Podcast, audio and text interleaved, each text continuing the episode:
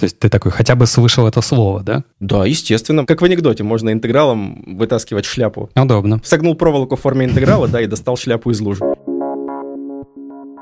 Привет! Вы слушаете первый выпуск подкаста «Да как так-то», который выходит при поддержке HTML Academy. Это образовательная и профессиональная среда, которая позволяет стать востребованным веб-разработчиком, развиваться в профессии и получать удовольствие от того, чем занимаешься. Меня зовут Женя Шкляр, я редактор.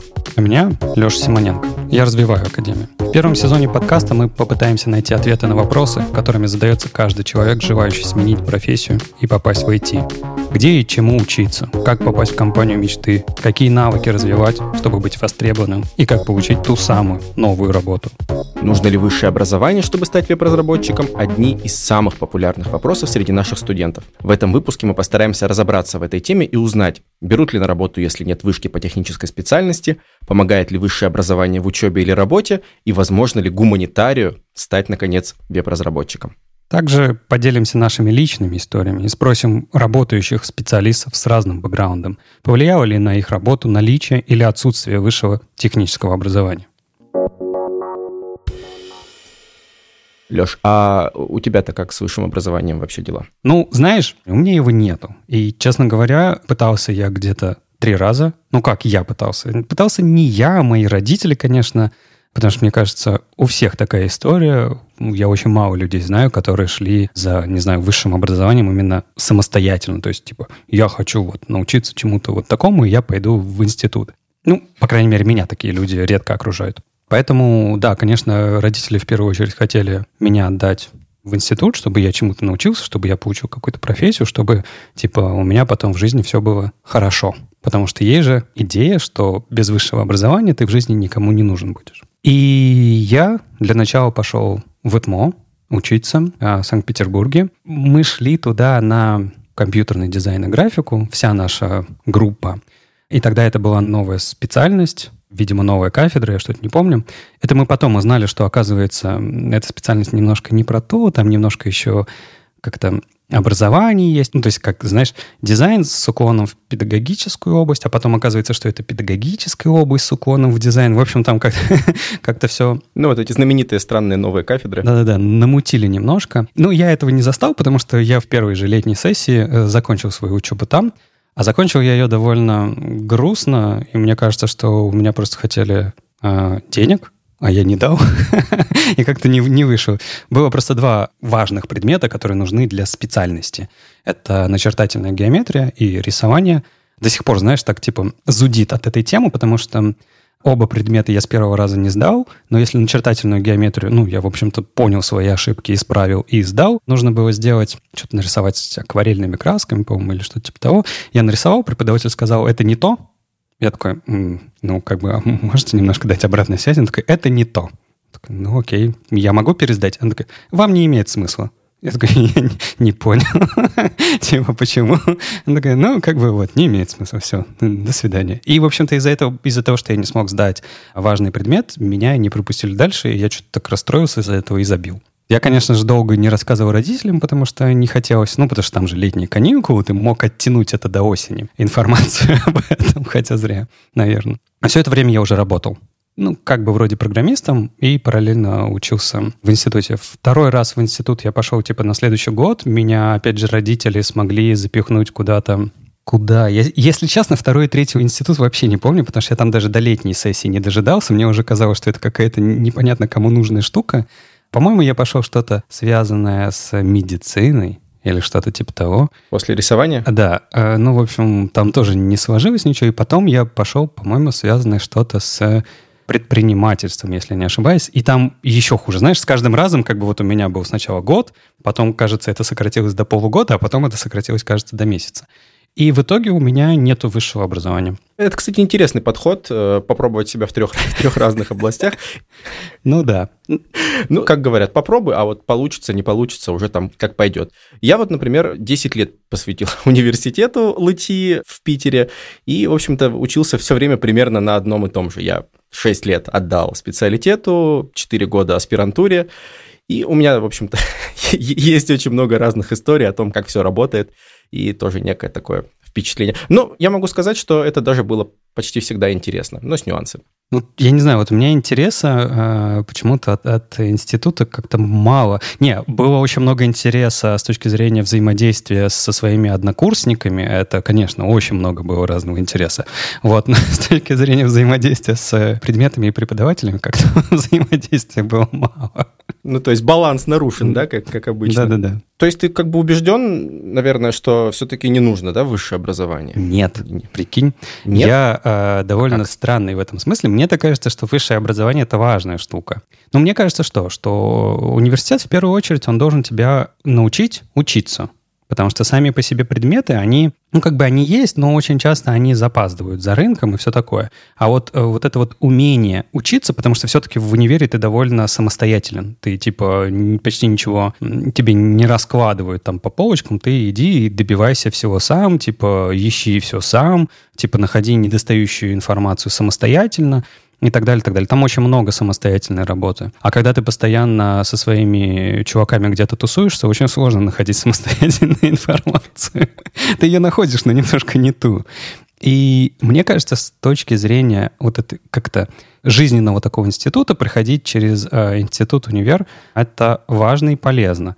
Плюс, я все-таки считаю, что есть много специальностей, для которых э, университет ну, создает такую важную базу без которой никак. Медицина? Ну, не, не, не, не только. Инженерное, все связанное с медициной, согласен, с э, какой-то производством каким-то, ну, я имею в виду там химическим, физическим, еще чем-то таким, вот, э, где есть очень много базовых знаний, которые нужны. Ну, не хотелось бы летать, наверное, на самолетах, которые строил человек э, там, с двумя курсами какого-нибудь инженерно-самолетостроительского. Да, но вот к айтишной сфере это пока мало относится, потому что как раз-таки базовых предметов для айтишников очень мало в университетах. Но это все равно еще перекос в специфику, то есть даже если брать тот же фронтенд, то максимум, чего там сейчас могут научить, наверное, это, ну, если это не специализированный университет, то верстать табличками. А я бы сказал русскому языку, да? Ну, и русскому языку тоже. Ну, то есть, как бы, все-таки университет в, твоем случае, в твоем представлении, это больше про софт-скиллы и про умение обучаться, чем про какие-то конкретные вещи. Ну, вот вообще статистика Stack Overflow, например, она говорит о том, что 56% программистов, ну, тех, кого, естественно, опросили, мы с тобой высшим образованием, практически, практически оба, мы знаем, что статистика это все-таки среди опрошенных. Uh-huh. И вот 56% у них нет профильного диплома, то есть они программируют, но где-то этому сами научились. И, наверное, сейчас все-таки это такая тенденция больше. А ведь это еще как бы и другая проблема, да? То есть мы говорим про есть у тебя образование или нет. А если у тебя профильное образование, это же вообще вопрос другой, потому что огромное количество людей выходит с каким-то образованием, с какой-то профессией, специальностью, но не работают по ней. Ты же сам сказал, что ты получил техническое образование, но работаешь да, да, да, не да. с технической специальностью. Ну, да. У меня написано в дипломе математик, э, и там рядом еще компьютерная безопасность приписана. То есть, в принципе, редактура — это мое, как, как можно было понять. Ну да, то есть тут довольно странно, и вот любые современные специальности, любые современные профессии ты не сможешь получить в университете в любом случае, потому что ну, то есть ты, скорее всего, получишь какое-то не то профильное образование, и оно не очень сильно, мне кажется, повлияет на вот эту айтишную профессию твою. Подожди, ну а что тогда, например, повлияет на айтишную профессию? То есть, ну, мы представляем, что в университете там современной профессии не научиться. Что тогда делать вообще желающим? Ну, типа YouTube, пробовать. Ну, слушай, давай опять же вернемся к моей истории. Я был там, типа, якобы дизайнером, э, еще кем-то, еще кем-то и так далее, и так далее. Ты слышал среди этого что-то связанное с программированием? Если что, я в это время работал программистом. Нет, я не слышал. Я не слышал, но ведь ты как-то тоже выбирал что? Ну, вот дизайн и рисование, при том, что работал программистом или там хотел уже работать к тому моменту. Как выбирал? Я выбирал кафедру компьютерной, КИКГ, как она, компьютерная информатика, компьютерная графика, что-то типа того. А уж какая там специальность была, куда смог попасть, туда попал. Тогда еще не было никаких баллов ЕГЭ, и как бы нужно было именно пробоваться. Подожди, а какой это был год? Э, ну, типа 2000 наверное. А, ну да, тогда, тогда да, тогда верю. Вот, э, ну да, я немножко в возрасте, скажем так. Вот, и я это не выбирал, но при этом работал программистом. А программистом как я работал? У меня не было профессии программирования, я нигде не получил профессиональное образование. Мне просто было интересно. Мне было интересно разбираться в компьютерах, мне было интересно разбираться в том, как все работает внутри компьютера, как работает, когда появился интернет, как работает интернет, как работают сайты. Типа я такой забирался куда-то в недры, не знаю, системы, пытался там все сломать. Это типичная история. Там у тебя есть какой-то старый-старый Windows, какой-нибудь 95-й, допустим, или 98-й, прям совсем старый. И ты такой, хм, тут я слышал, можно кастомизировать что-то. Я хочу из своего Windows сделать собственную какую-то сборку. И ты лезешь в какие-то системные файлы, ты почему-то удаляешь DLL-файлы, ты заходишь в какие-то конфиги, правишь какие-то непонятные буквы, которые ты первый раз видел. Сохраняешь, и у тебя компьютер такой, простите, как бы все, я сломался. Ты такой, ничего страшного, форматируешь диск, ставишь заново операционную систему и такой, я понял, этот файл я не трогаю. Беремся за следующий. И вот примерно таким образом я учился программированию. То есть я брал... Что тогда у нас было? По-моему, первый проект сайта такого я пытался сделать на базе форума PHP-BB, кажется, да.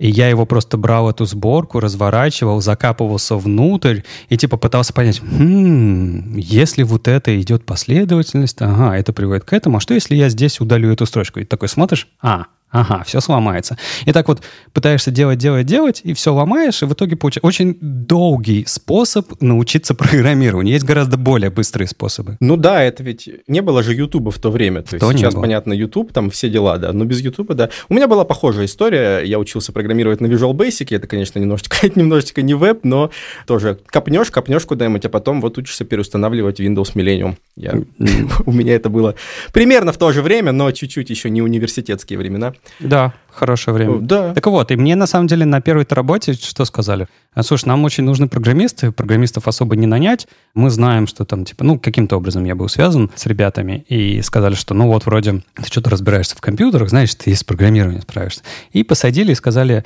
дали мне какой-то язык программирования, который я первый раз вижу, и которого и нету. Это специальные диалекты Явы, компания сама для себя свой язык написала. И говорит, вот тут есть у нас простой поиск, а надо сделать расширенный поиск.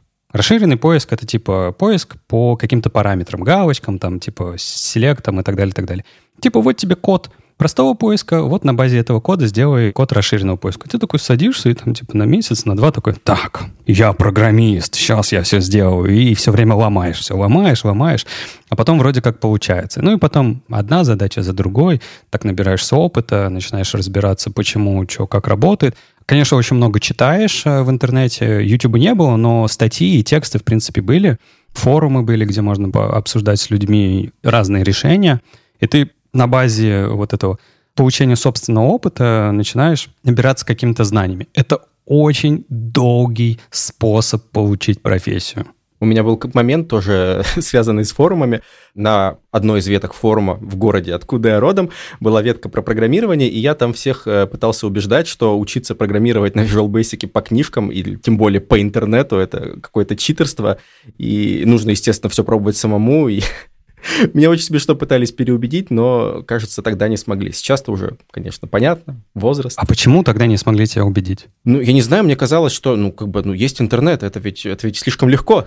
Кому нужно учиться по интернету, если ты можешь просто, как бы, открыть IDE и написать там какую-нибудь штуку, поставить точку и посмотреть, что тебе автодополнение нарисует, узнать, какие там есть методы или свойства. Вот тогда это мне казалось веселым. А сейчас не стал бы я тратить столько времени, честно говоря, на это. Просто мне так кажется, что это довольно частое заблуждение, и вот если бы у меня в мое время были, ну, там, типа, тот же самый YouTube и так далее, я бы, наоборот, думал, ну, вот оно, типа, что париться. У тебя же задача не самостоятельно дойти до каких-то азов, а тебе нужно взять вот ту основу азы, которую уже, типа, мир перепридумал миллион раз, типа, просто ее понять, и, типа, на базе этой основы двигаться дальше. Таким образом, прогресс ведь и строится. Просто есть ребята, которые вот со схожими идеями приходят и говорят в той же самой академии, зачем я буду учиться у вас на курсах, если, в принципе, я могу к этому дойти самостоятельно. Ну, можешь, да, просто времени побольше нужно будет, да и это бессмысленное занятие, а так, да, но здесь как бы получается, что из университета потенциально может пригодиться навык э, искать информацию, угу. потому что все, естественно, в разных кучах лежит, и очень мало где собрано так, чтобы пришел и научился. Но, конечно, в целом это, опять же, не относится напрямую к преимуществам университетов в плане получения знаний. То есть, типа, ты получаешь навык искать, но тебе нужно все равно знать, что искать. Слушай, а как тебе, вот у тебя есть, по сути, техническое образование, университетское. Да. Насколько тебе это помогает в твоей ну, работе, которая не связана с технической специальностью, это же гуманитарная специальность, редактор, правильно? Ну, по большому счету, да. И помогает чем-то? Ну, ты знаешь, редактор все-таки редактору рознь, и я редактор в HTML Академии, и здесь все равно приходится какие-то технические вещи постоянно знать, писать статьи в блог, э, редактировать какие-то вещи из интерактивных тренажеров, из курсов, то есть это все равно нужно понимать и нужно разбираться. И даже несмотря на то, что профильного фронтенд образования технического у меня нет, но база, которую закладывают в университете, она все-таки помогает в некотором смысле, потому что ты по чуть-чуть, но можешь какие-то вещи понять. То есть там понимаешь, как работает веб, понимаешь, как э, строятся языки программирования. То есть у меня есть в университете нелюбимейший предмет теории языков программирования, но который, однако, тоже чуть-чуть помогает э, вот сейчас в работе редактором. Но не могу сказать, что очень сильно. Слушай, а можно сказать такое заявление, что вот если ты не учишься в институте, ты после этого необразованный человек? Ну, мне кажется, что нет потому что это не исключает того, что ты можешь учиться где-то еще. Ну, то есть и да, и нет. Мне тоже, знаешь, кажется, что вот сама по себе идея образованного человека и вообще образования, она не про нахождение в каком-то месте, в институте или университете. Это, наверное, все-таки про тебя. И даже моя собственная история, она же, ну вот я только что да, рассказывал, с одной стороны, я ни один университет не закончил, но с другой стороны, я тебе постоянно только что говорю, что я просто сидел и закапывался в то, чтобы найти знания, чтобы получить какие-то навыки. Да, хотя мог бы, не знаю, пить с людьми, например. Ну, да, да. И ты знаешь, на самом деле иногда вот так улучшать свои soft skill ы, это тоже довольно полезная вещь. А вот, э, кстати, перед записью подкаста мы узнали у ребят, которые работают разработчиками, что они думают о необходимости высшего образования. И начнем с Ильи. Он закончил бакалавриат на кафедре компьютерных систем и технологий, а сейчас работает backend разработчиком в компании iSpring. И мы спросили, помогло ли ему высшее образование найти работу, и пошел бы он сейчас в университет, или бы выбрал какой-то другой способ обучения. Я считаю, что высшее образование никак не помогло мне получить работу. Однако оно способствовало выработке некоторых привычек о том, что часто для того, чтобы закончить проект, надо приложить довольно-таки много усилий. Вот. Иногда это бессонные ночи, иногда что-то надо сделать довольно сложно или попросить помощи. А такие навыки часто можно получить в университете. Из всех предметов, которые были у меня в университете, реально пригодился мне только, наверное, один курс. И то он был такой довольно-таки необычный, который выбивался из всего учебного процесса. Когда к нам на кафедру пришли ребята из Mail.ru и лично, физически показывали нам, как они там что-то делают и как разрабатывать веб-сервисы. Лично я закончил высшее учебное заведение из-за давления, из-за того, что родители, общество говорило, что надо закончить. Ну, я и закончил, собственно.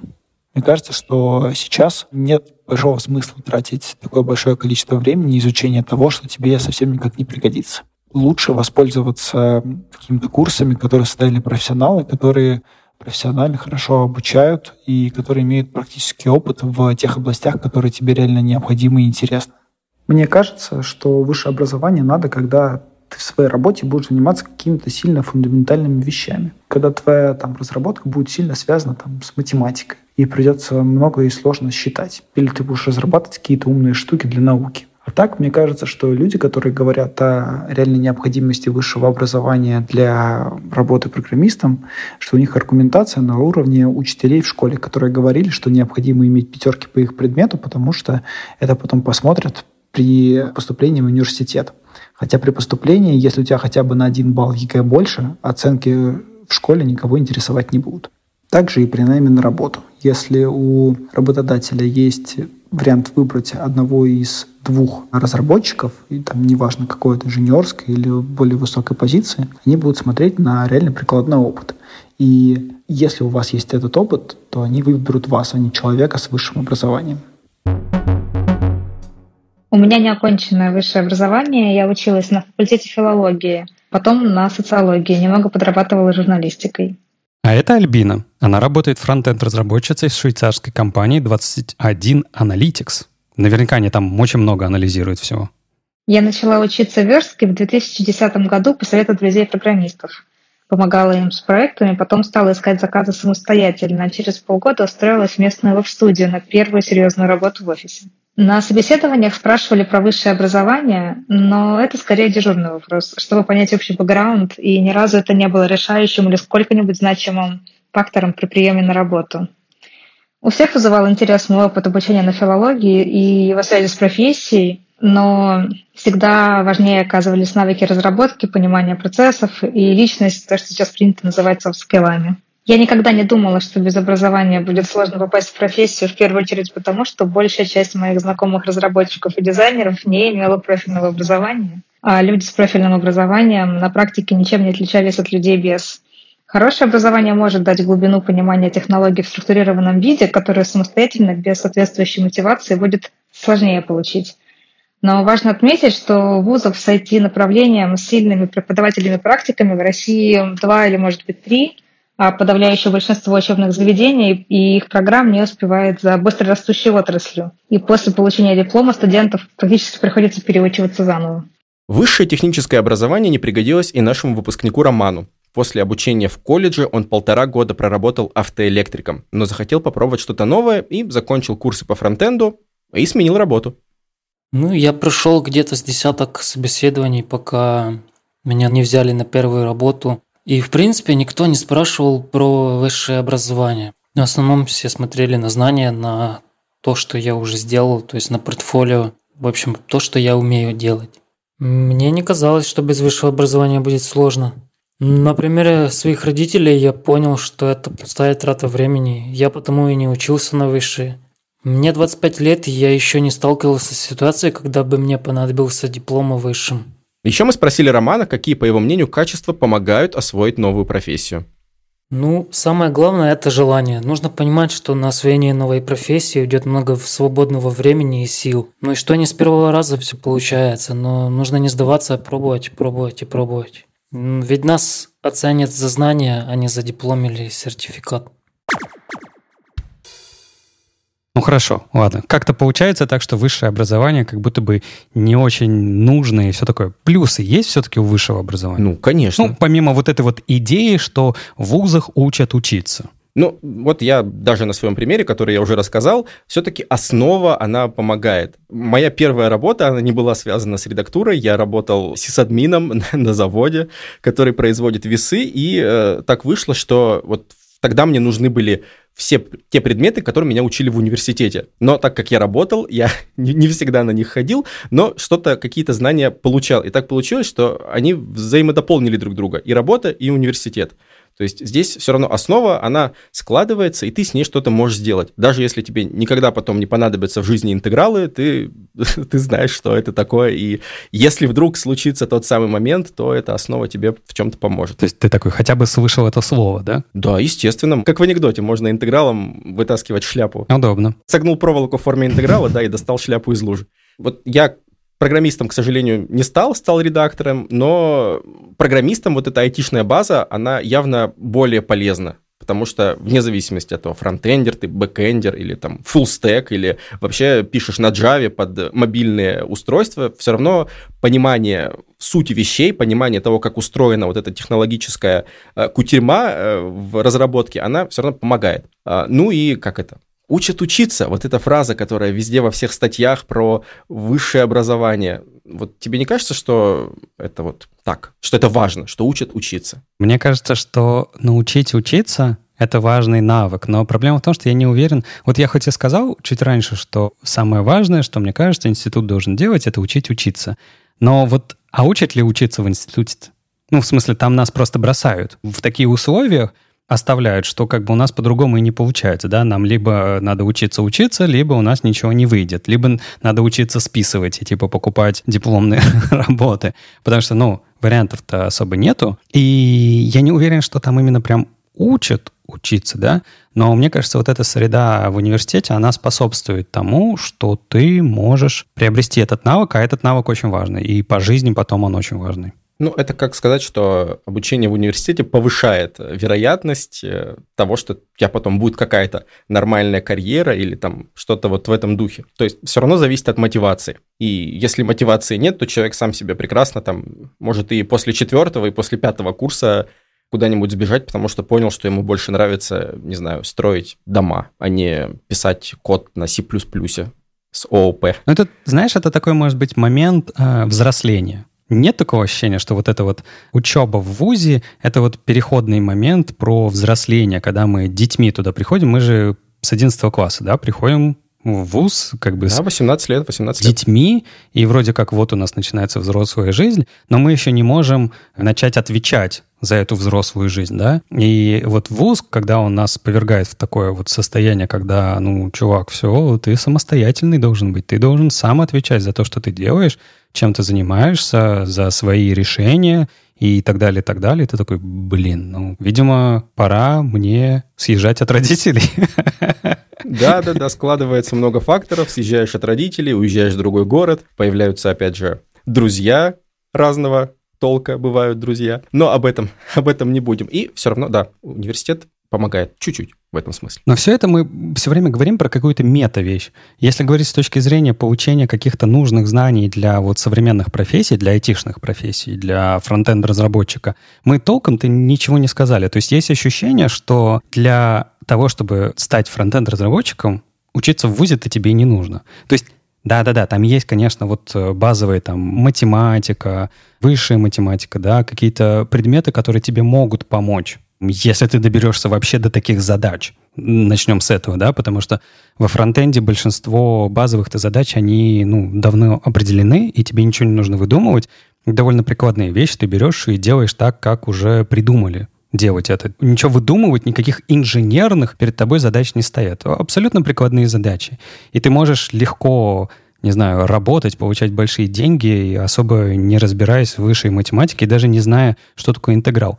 Конечно, у тебя могут появиться задачи, либо ты можешь в карьерной своей лестнице дойти до такого этапа, что, например, пойти в какую-то очень крутую технологическую компанию, тебе нужно там знание э, высшей математики, других предметов, они просто необходимы будут, но до туда тебе еще добраться надо.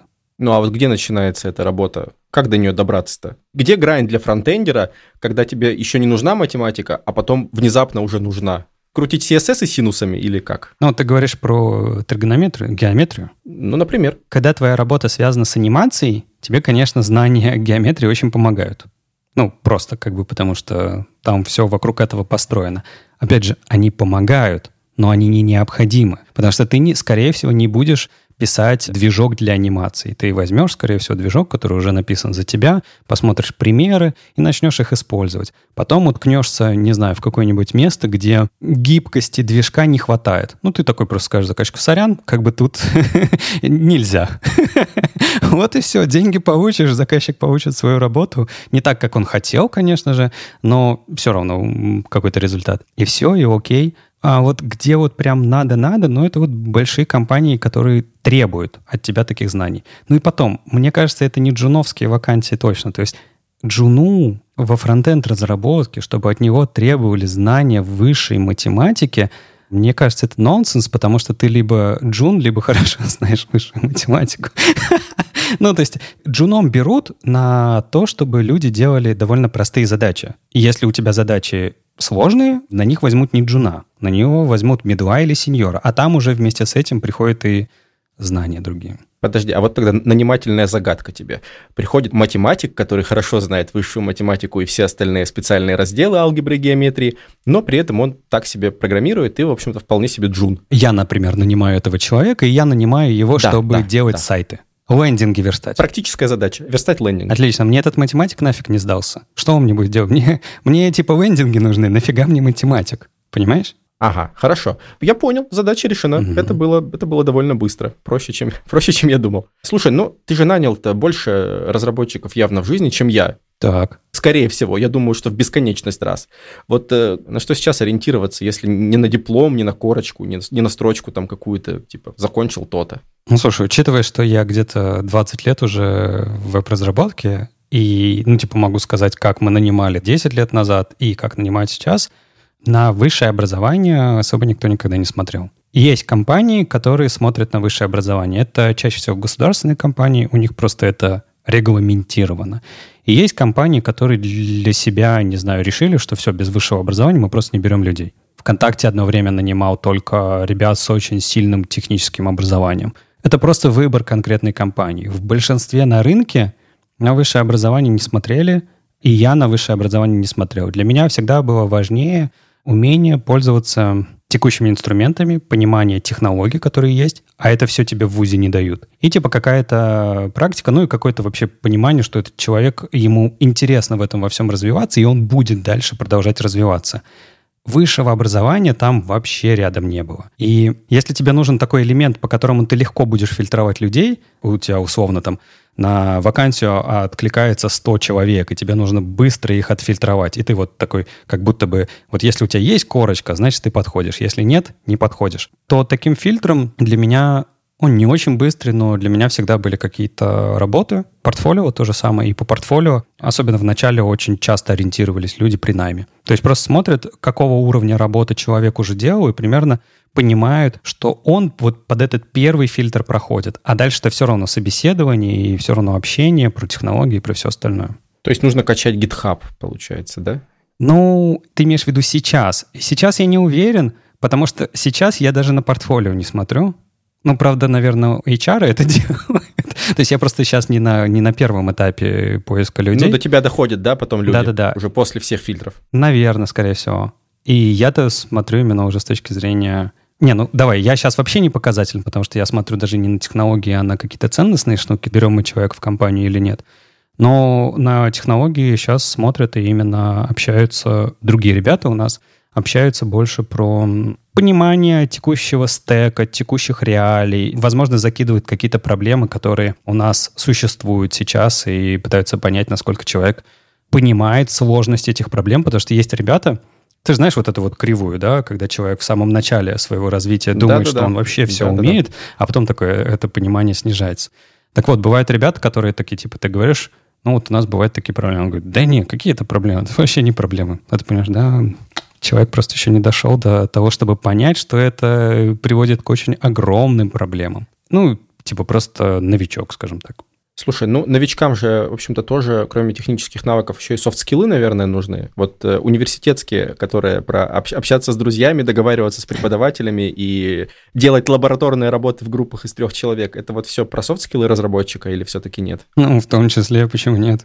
Ну, слушай, это скиллы, которые общеприменимы.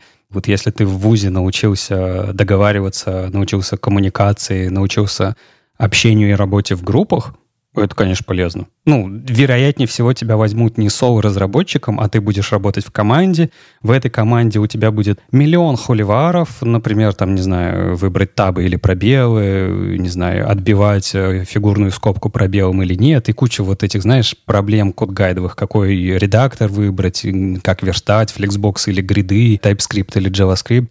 Разработчикам, типа, хлебом не корми, да, и им поспорить. И для того, чтобы в этих спорах лучше доносить свою идею, и мысль, коммуникабельность и вот это вот умение переговоров, ну, конечно, оно сыграет роль.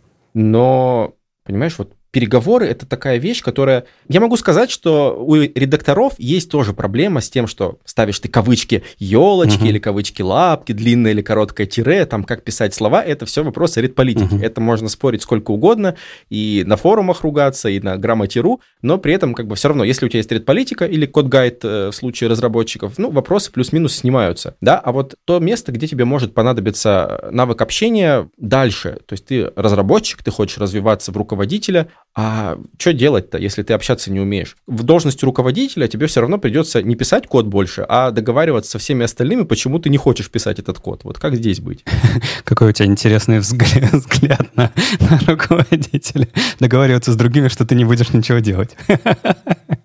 Ты, ну, это похоже на правду. Да? Со стороны. Знаешь, самое смешное, что я же был, ну, как бы со всех сторон, и у меня был этап, когда я вот я серьезно думал обо всех менеджерах руководителях, что это абсолютно ужасные люди, которые вообще непонятно зачем существуют в этом мире. Они только сжирают бюджеты, при этом ничего не делают, э, мешают, э, строят какие-то типа козни и так далее, и так далее. А потом ты такой типа, ну, развиваешься, развиваешься. Ну, понимаешь, что, во-первых, нельзя все усреднять. Бывают и такие люди, бывают нахлебники, которые лучше бы их уволить к чертям и все такое. А бывают люди, которые сталкиваются с проблемами когда ты начинаешь отвечать за результат, а у тебя три разработчика каждый день вместо того, чтобы фигачить код, общаются, какие кавычки выбирать. И ты думаешь, какого черта? У нас тут горят сроки. Моя попа горит, простите. Меня сейчас уволят, проект на стадии закрытия, заказчик там рвет и мечет. Да, они, конечно, эти три замечательных человека не видят этого всего, потому что я их закрываю с собою от этих всех проблем, чтобы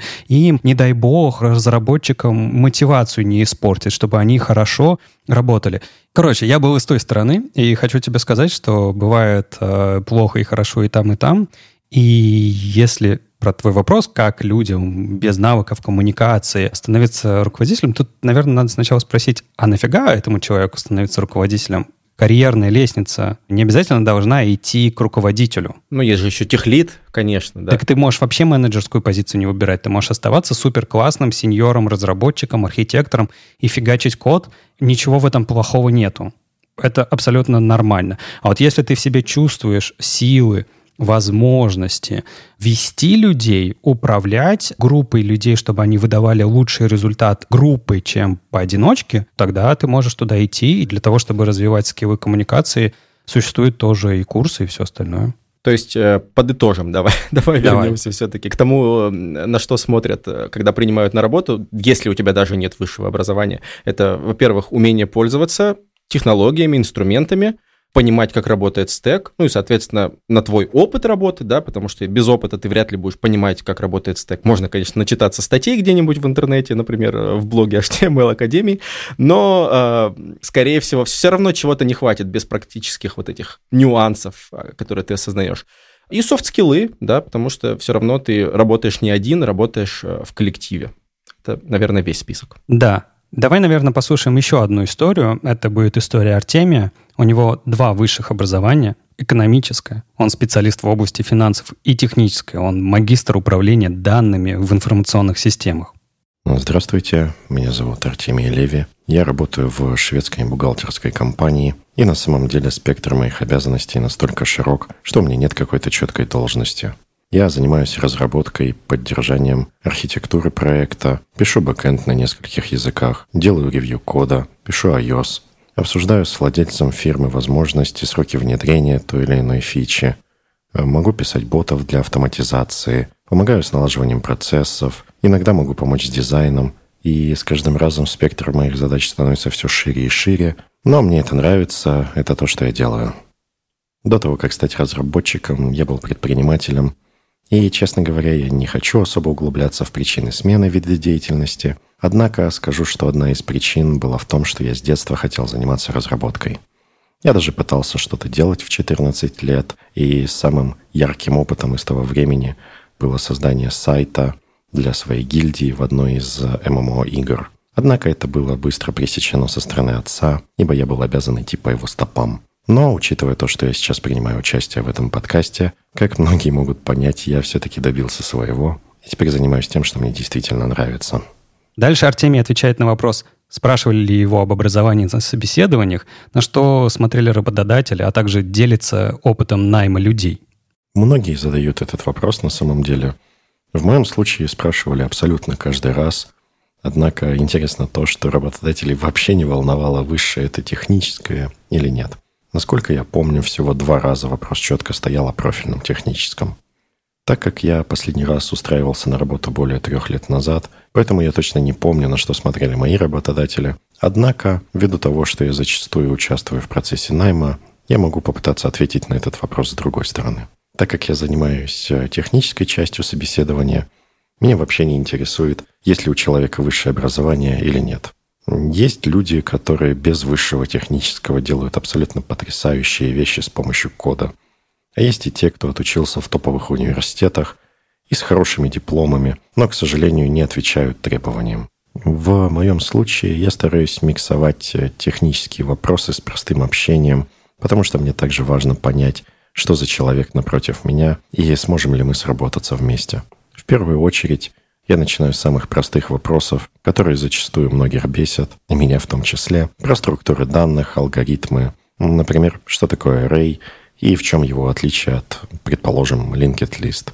Затем я обычно спрашиваю про текущий опыт кандидата и спектр задач. Какая задача была самая интересная, самая сложная, и какая была самая скучная, или, предположим, задача, с которой кандидат не смог справиться. После Я даю задачу и придумываю контекст, схожий с тем, что кандидат озвучил ранее, и прошу просто голосом объяснить, как бы он решил эту задачу. Затем следом даю задачу и контекст примерно из нашей области и прошу точно так же голосом объяснить, как это сделать. Это мой любимый этап собеседования, он позволяет мне понять, как мыслит человек и что он будет делать в той или иной ситуации. Далее я обычно задаю более точные технические вопросы на тему фреймворков, которые мы используем у нас в компании, на тему языков и вещи, которыми интересуется человек в свободное время.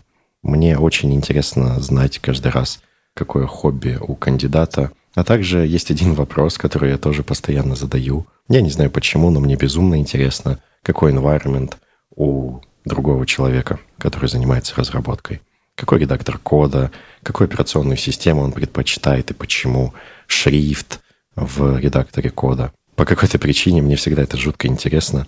Оно, естественно, никак не влияет на процесс интервью, но вот мне почему-то интересно. В заключении, я зачастую никогда не даю тестовое задание. На мой взгляд, испытательный срок максимально покажет, насколько человек способен выполнять поставленные задачи, а насколько нет. И, конечно же, у нас нет никакого лайфкодинга.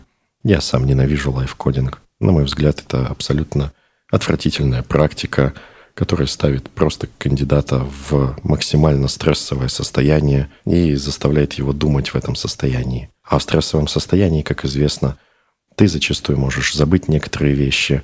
И я вообще на самом деле не понимаю, чем лайфкодинг может помочь в выборе кандидата. И напоследок он рассказывает, помогло ли ему высшее образование получить работу в разработке и помогает ли в дальнейшем в учебе. И да, и нет. Дело в том, что те знания, которые я получил в университете, к сожалению, были абсолютно нерелевантными.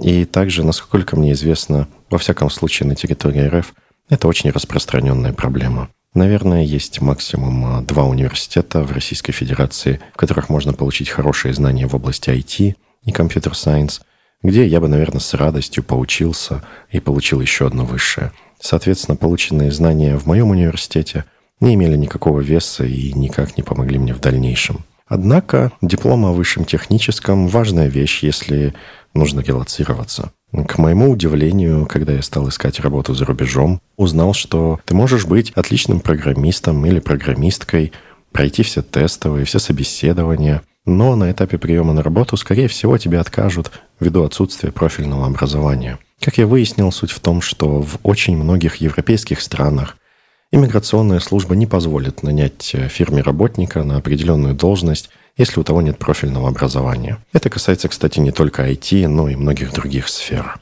Я считаю, что базовые и основные понятия компьютер-сайенс просто необходимы каждому уважающему себя программисту.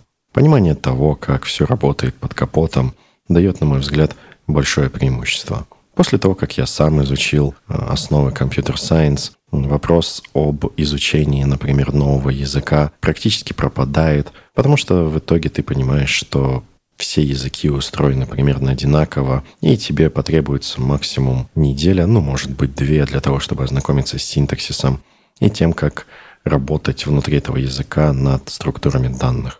К счастью, сейчас есть множество онлайн-курсов и даже целые университетские программы, доступные бесплатно, на той же Курсере, например, или на каком-нибудь ином ресурсе. Например, существует легендарный CS50 от Гарварда, который я бы, наверное, многим советовал. Ну и, конечно же, существует множество книг на тематику компьютер-сайенс, которые тоже могут помочь разобраться в теме. Таким образом, высшее образование, конечно, может помочь получить работу в разработке, как минимум наличием диплома. Однако знания, на мой взгляд, являются намного приоритетнее, чем сам диплом о высшем образовании. Можем ли мы сделать из этого какой-то вывод? Ну, например, сделать призыв, оставить отзыв и подписаться на телеграм-канал. Ты как-нибудь так хочешь, наверное, закончить этот выпуск? Да, я думаю, что это отличный вариант. И это был подкаст «Да как так-то» вместе со HTML Academy. Спасибо, что прослушали наш выпуск. Будем рады отзывам и оценкам. В описании выпуска вы найдете ссылку на наш чат сообщества в Телеграме. Там очень много ребят, которые ждут вашей помощи и готовы в любой момент дня и ночи обсудить с вами интереснейшие нюансы фронтенда, найма на работу и всех прекрасных вещей, которые случаются в нашей с вами жизни.